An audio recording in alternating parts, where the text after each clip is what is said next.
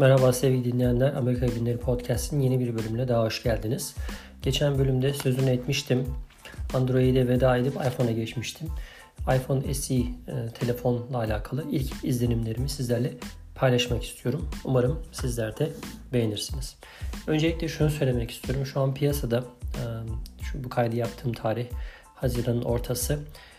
iPhone SE 399 dolara piyasada şu anda satılmakta. Farklı yerlerde Apple'ın web sitesi olsun, işte T-Mobile mağazaları olsun.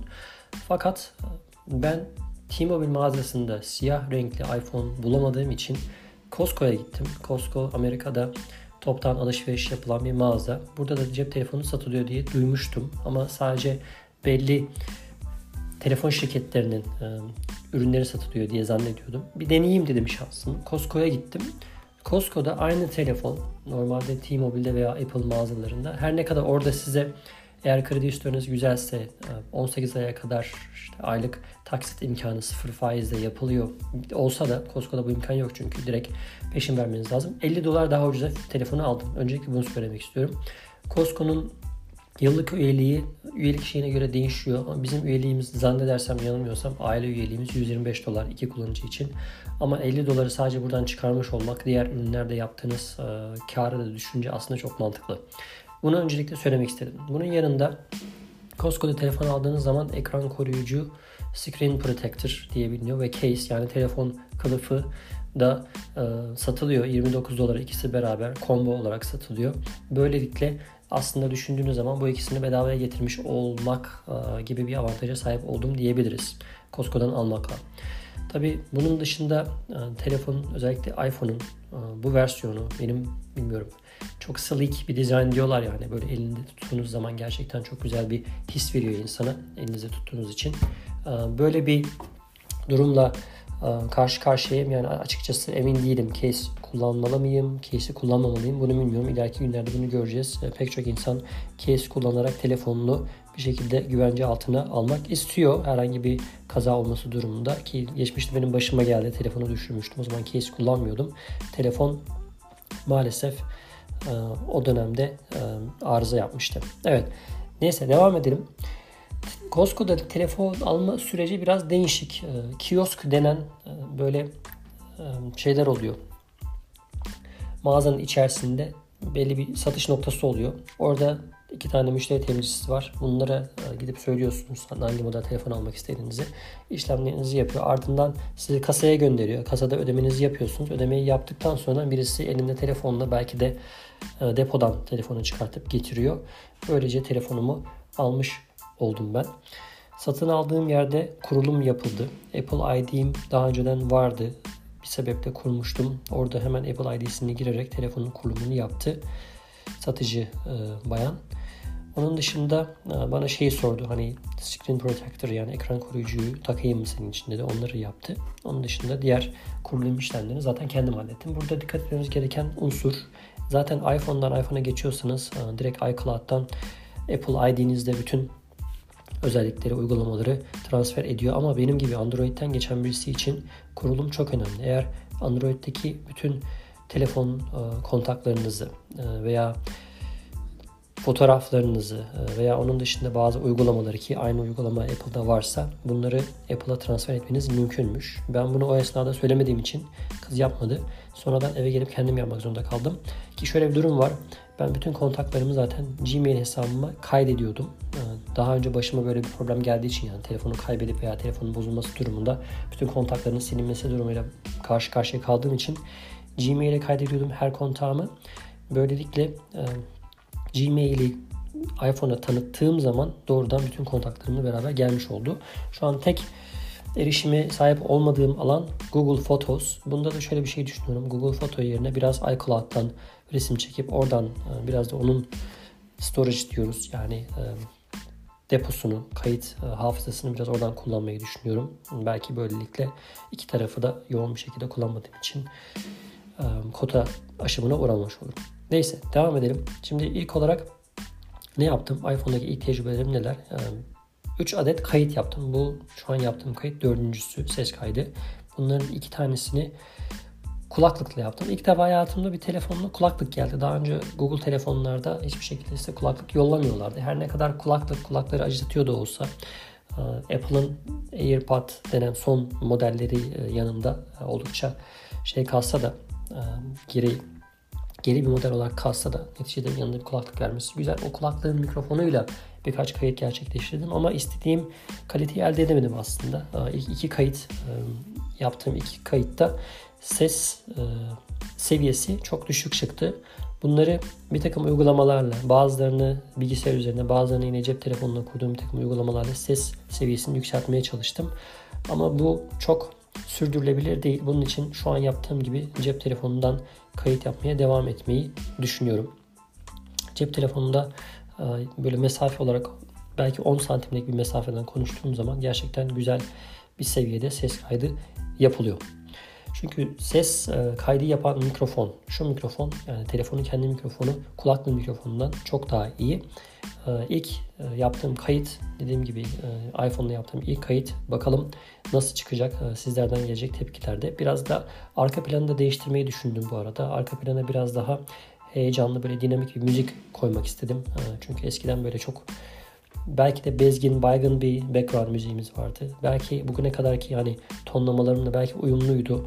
Biraz daha müzik arka planda kalsın, konuştuklarım ön plana çıksın istemiştim. Ama şimdi biraz daha hem müzik hareketli olsun hem yaptığım konuşmalar da biraz ses kalitesi olarak daha iyi olduğu için biraz birbiriyle uyumlu olsun diye uğraşıyorum. Sizden gelecek tepkileri bekliyorum. Evet, iPhone SE ilk izlenimlere devam edelim. Kulaklık girişi ve şarj yeri aynı. Bu Pixel telefonlarda da böyleydi. Pixel 3a burada bir ayrıcılık e, yaptı. Daha çok dediğim gibi budget fon olduğu için e, Pixel 3a bütçesi daha böyle mütevazi insanlara hitap ettiği için eski model headphone jack dediğimiz kulaklık girişlerine müsaade ediyordu. Ayrı bir girişi vardı. Bunları şimdi yeni telefonlarda hep kaldırıyorlar. Bu da benim için çok büyük bir problem olmadı aslında. Kulaklıkla beraber gelmesi hem bu anlamda hani bir an önce kulaklığa sahip olmam, eski kulaklıkları bunu kullanmak için uğraşma, yeni kulaklık alma mecburiyetinde kalmamış olmam burada biraz etkili oldu. Bunun dışında artık alışacağız yani herkes şu anda bunu kullanıyor. Kablolu da olsa dediğim gibi kulaklığın beraberinde gelmiş olması güzel. Seneler sonra özellikle benim için kulaklığı keşfetmiş birisi için kulaklık sayesinde hani kulaklık daha önceden de kullanıyordum ama özellikle son dönemde podcast dinlemeye, e, özellikle bir iş yaparken, özellikle bahçe işleri şu anda beni en çok uğraştıran bahçe işlerinde hem dinlerken hem de işini yapabildiğim için kulaklık meselesi benim için çok güzel. Belki yeni bir kulaklık veya kulakları acıtmayan bir kulaklık veya ucuna herhangi bir aparat takılıyorsa böyle bir şey de düşünüyorum diyebiliriz. Evet iPhone SE incelemesine devam ediyoruz. Kulaklıkları da geçelim. Apple TV ile beraber geliyor. Evet bu da aslında güzel bir uygulama. Bir yıl ücretsiz Apple TV veriyorlar size. Bu da yine Amazon Prime'a benzeyen bir e, abonelik sistemi. Her ne kadar pek çok e, film program ücretli de olsa içinde ücretsiz pek çok e, program var. Apple TV yalnızca Apple TV uygulamasıyla veya cep telefonunuzda çalışmıyor. Aynı zamanda Smart TV'lere de bunu yükleyebiliyorsunuz. Ben hemen bunu yükledim. LG te- televizyona Smart TV'ye Apple TV yükledim ve bir yıl boyunca ücretsiz olarak Apple TV'yi kullanabileceğim. Bunu da göreceğiz. Bununla alakalı belki de ayrı bir kayıt yapabilirim. iPhone SE'nin ekranı küçük 4.7 inç olarak geçiyor. Zaten ben de küçük bir telefon istiyordum. Büyük telefonlardan sıkılmıştım. Büyük telefonlar oldukça yer kaplıyor. Hem insanın cebinde hem de elinde tutarken böyle çok büyük olması aslında hoşuma gitmiyordu. Android'de e, iOS'e resim, e, kontak vesaire transfer edebilmek için bir uygulama varmış. E, bunu da hani konuşmanın başında bahsetmiştim. Oradaki satıcı kız bunu bana sormamıştı. Ama eski telefonunuza Android'den geçiş yapıyorsunuz. Android'e kurduğunuz bir uygulamayla iPhone'la ikisini aynı e, wireless üzerinden tanıtarak birbirlerine transfer işlemi gerçekleştirilebiliyormuş.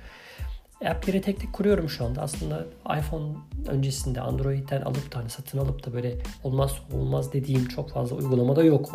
Satın aldığım yani para verdiğim çok uygulama yok. Açıkçası uygulamaya çok fazla para vermeyi de sevmiyorum. Bu anlamda çok bir kaybım yok diyebiliriz. Bunun dışında ilginç olan şey iPhone'a geçmiş birisi olarak ilk defa YouTube'u bir app olarak kurmuş olmak. Çünkü bunlar özellikle Google Drive, Google Sheet, Google Docs gibi uygulamalar hep Google telefonlarda default yani hep telefonla beraber gelen uygulamalar. YouTube'da bunun içerisinde ilk defa iPhone'da bir e, YouTube kurma e, ihtiyacı duymuş oldum.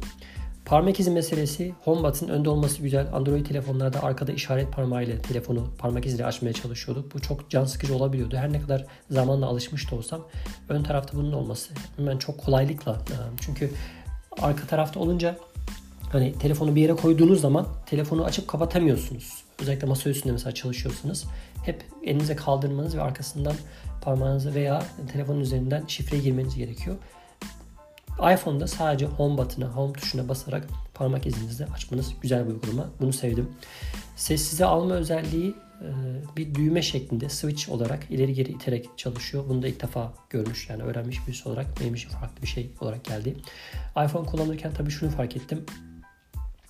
Aldığım model SE olduğu için e, home button'ı eski telefonlara yani yeni çıkan iPhone'lara göre aslında geri bir uygulama. Çünkü yeni çıkan iPhone'larda bildiğim kadarıyla HomeButton daha farklı bir atmosfer platformda veya bir şekilde ekranın içerisinde geliyor. Yani dokunma meselesi yok. Artık bilmiyorum detayları yani iPhone'larla alakalı çok fazla bilgim yok.